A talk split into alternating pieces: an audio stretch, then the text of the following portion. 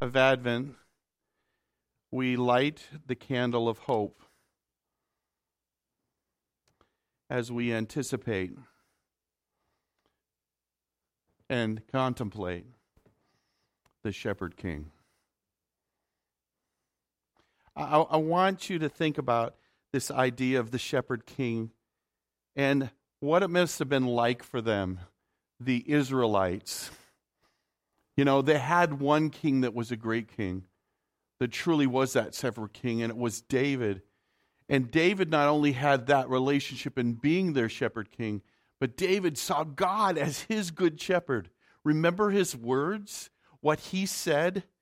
We see those words in Psalm 23. Let's, let's listen to them again this morning. The Lord is my shepherd, I shall not want. He makes me to lie down in green pastures and he leads me behind beside still waters. He restores my soul. He leads me in the paths of righteousness for his name's sake. Even though I walk through the valley of the shadow of death, I will fear no evil, for you are with me. Your rod and your staff, they comfort me. You prepare a table before me in the presence of my enemies. You anoint my head with oil. Surely goodness and mercy will follow me all the days of my life, and I will dwell in the house of the Lord forever. David took what he knew David knew a lot about shepherding. He was a shepherd boy, remember? And he took everything that he knew and he took a look at his God and he framed his God in the way he knew about God. And he said, if if if I'm a shepherd, then then God is the greatest shepherd ever. And he had this feeling about God that is so very important for each one of us to understand. He had this feeling about God that God was the one that cared for him, that took care of him, that, that shepherded his life, that created the meals that he ate, that created the places to be, that gave him the protection he needed. He understood very deeply how much God cared. The first year we went on the mission trip to Nicaragua that I went was, I think, five years ago. And God, I, I got to be honest and tell you, I was kind of afraid of going. Uh, I hadn't been in a foreign country without my wife ever before. And it was a place where you guys seemed to know everybody and know everything. And so I asked God for a shepherd to take with on that. And God gave me my friend Javier. Javier was my shepherd. And he took good care of me. And it was, it was amazing to watch Javier. He has this real servant's attitude. And he just took care of me. Pastor Jim, you look a little nervous. Is there something I need to figure out for you? Pastor Jim, this is what they're trying to say. Pastor Jim. And there was this way that he just came and he, and, and, and if you remember correctly, at the end of the week, he looked at you and he said, You are doing okay of taking care of my pastor. Remember that? He wanted to know that if he wasn't there to shepherd me and to be my friend and to care for me, he was watching you to make sure that you were shepherding me. So, this idea of a shepherd king was very important in, his, in Jewish culture. They believed that someday a shepherd king was going to come and he was going to care for them and take care of them like David did as their king. And so these are some of the prophecies that go along with this idea of a shepherd king. In Ezekiel, the shepherd will seek and rescue. Ezekiel chapter 34, it says this as a shepherd seeks out his flock when he is among his sheep that have been scattered, so I will seek out my sheep. I will rescue them from all the places where they have been scattered on a day of clouds and thick darkness. So the Israelites had this idea that there was a time that God would just gather all of his people together. In 1948, when the nation of Israel was formed, this was the prophecy that was driving those Jewish people is that he was going to gather. I love what they call all the people that gather because when you go to Jerusalem, it's like coming to Lake Placid and you, you climb the mountain up to the city of, of Jerusalem. And they call all the people that return the ascenders. Isn't that cool? Isn't that what God did to us when He saved us? God took us out of wherever we were. In Psalm 40, it says that we were, we were in a slimy mire and pit, and He raised us up. He made us ascenders. He rescued us. Scripture says, in the same way His Son was lifted up, He will lift us up. A part of God's care for each one of us is his willingness to seek us out when we're lost and to rescue us from where we're at. See, the shepherd king is a rescuer. That's a part of his care for each one of us. Not only is he a rescuer, but he will nurture and lead. This is what it says in Isaiah chapter 40. It says, He will tend his flock like a shepherd. He will gather the lambs in his arms, and he will carry them in his bosom and gently lead those who th- that are with the young. It, it, it's interesting to watch a shepherd and how they lead and they guide. There is a sense that the shepherd does not herd from the behind. They're not cows. He leads with his voice from the front. There's a gentleness, a care. You know, every one of us needs that in our lives.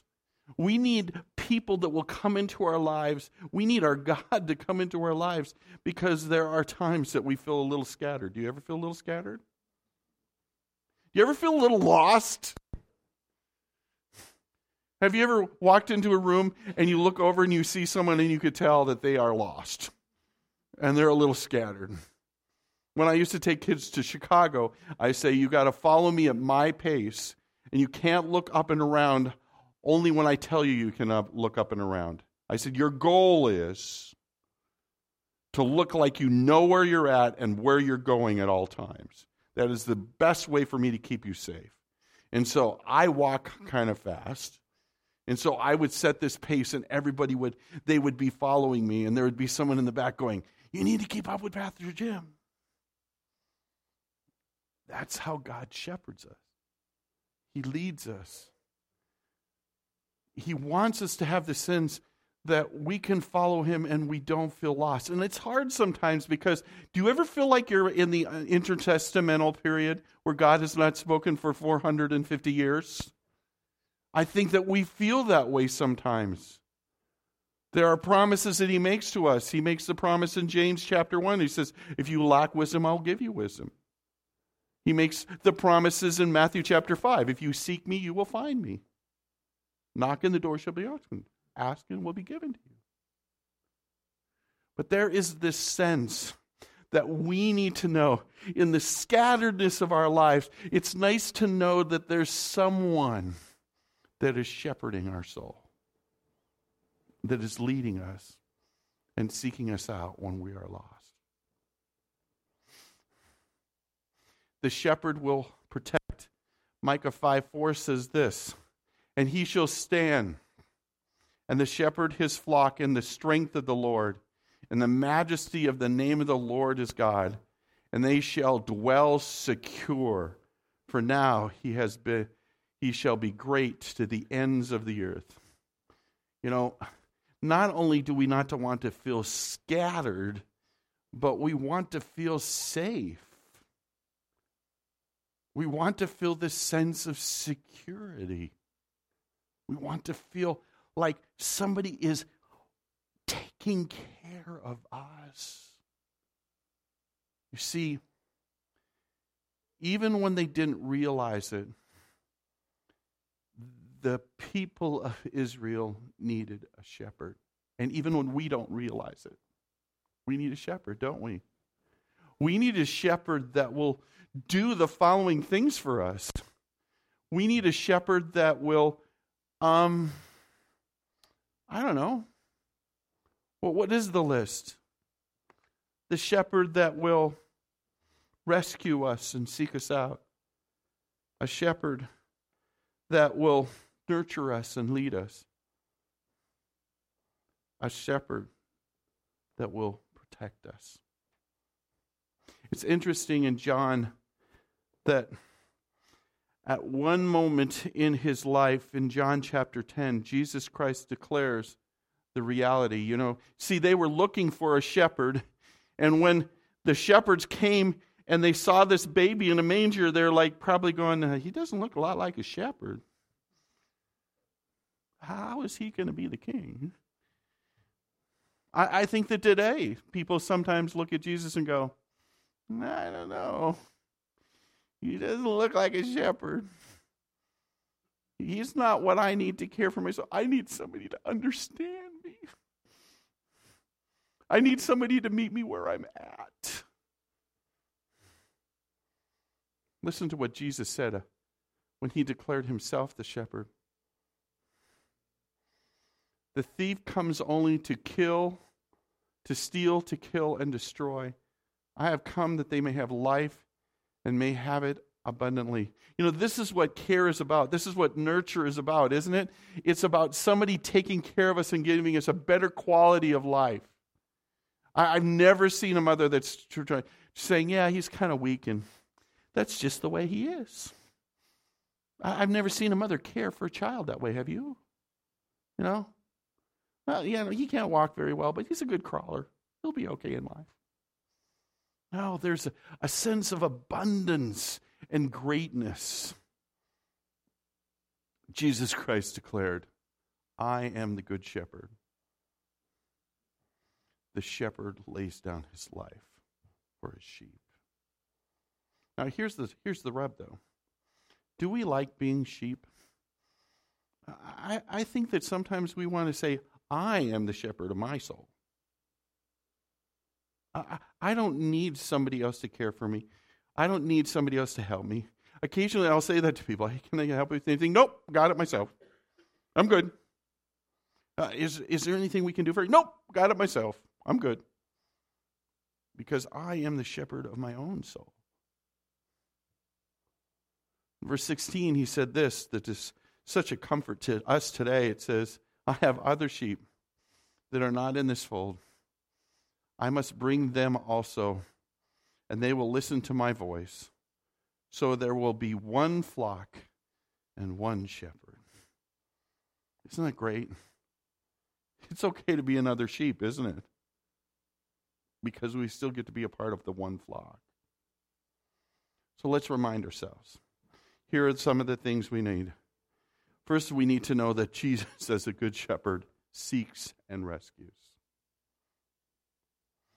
I think that there are certain times, even in my adulthood, where I've got to be honest and say, I'm feeling a little bit lost here. I'm feeling very scattered here. Jesus, can you be the shepherd of my soul and maybe even my brain? If you help me there, that would be helpful. We also know that Jesus nurtures and he leads.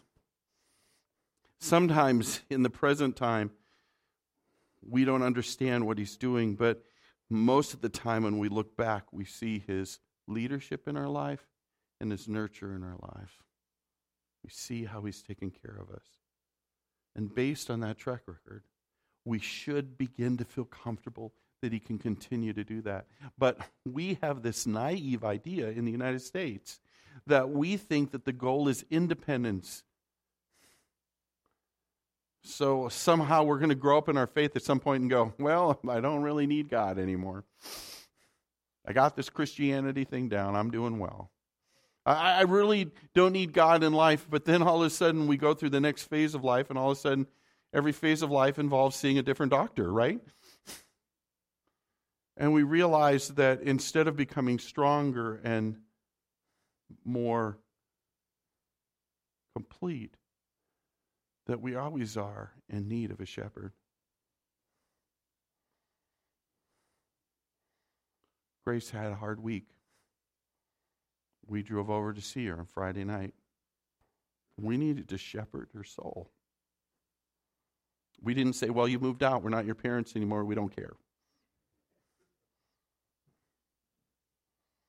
Jesus, thankfully, never moves out, does he?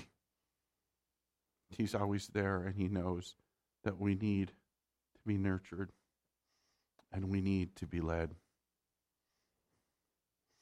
Jesus protects. He takes care of us. But we have this struggle. And the struggle is this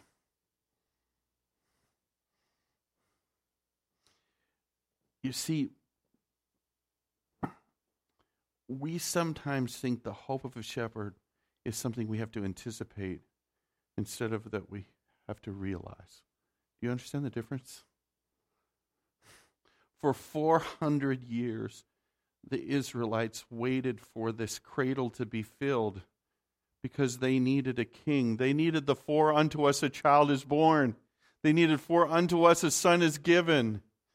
They needed a for and the government shall rest upon his shoulders and his name shall be called wonderful counselor, the caregiver, the shepherd. And so they were waiting. But we don't have to wait. We just have to realize.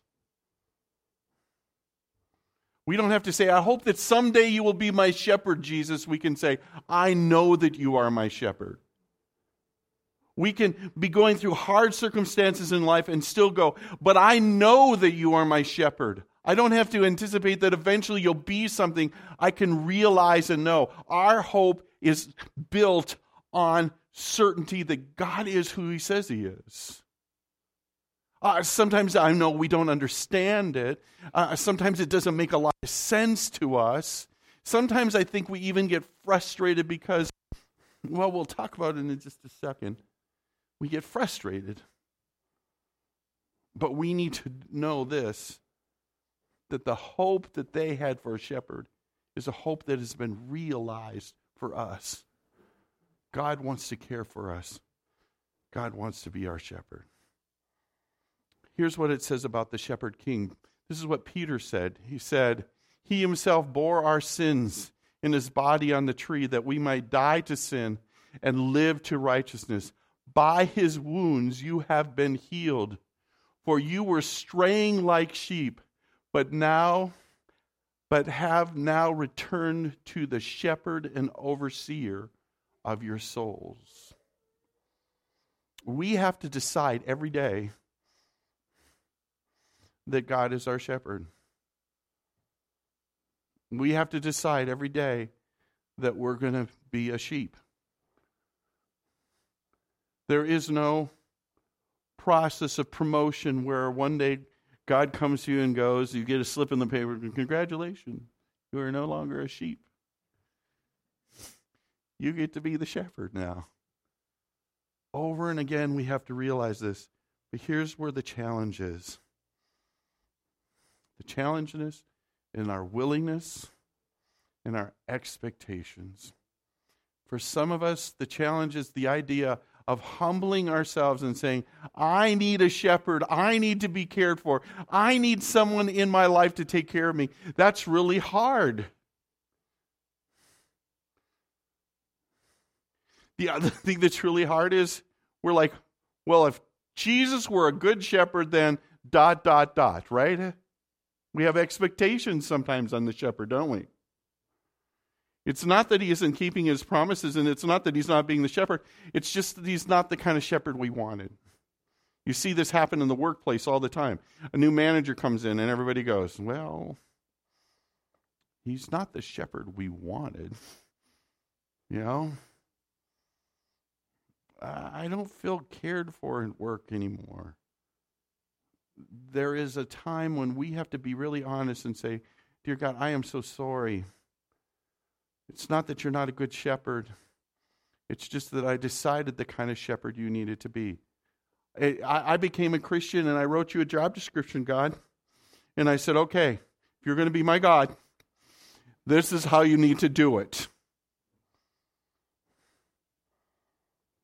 And there are people that we once went to church with or used to go to church in this community, and the reason that they're struggling is because God is not living up to not his job description and his promises. He's not living up to theirs. What did the last verse say? It said,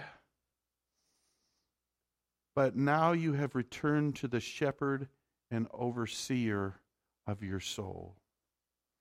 Hmm. You know, our last core value is trust God more. And the word underneath that is surrender. And more than often, we have to be willing to let Him be the shepherd and overseer the way He wants to shepherd and oversee us.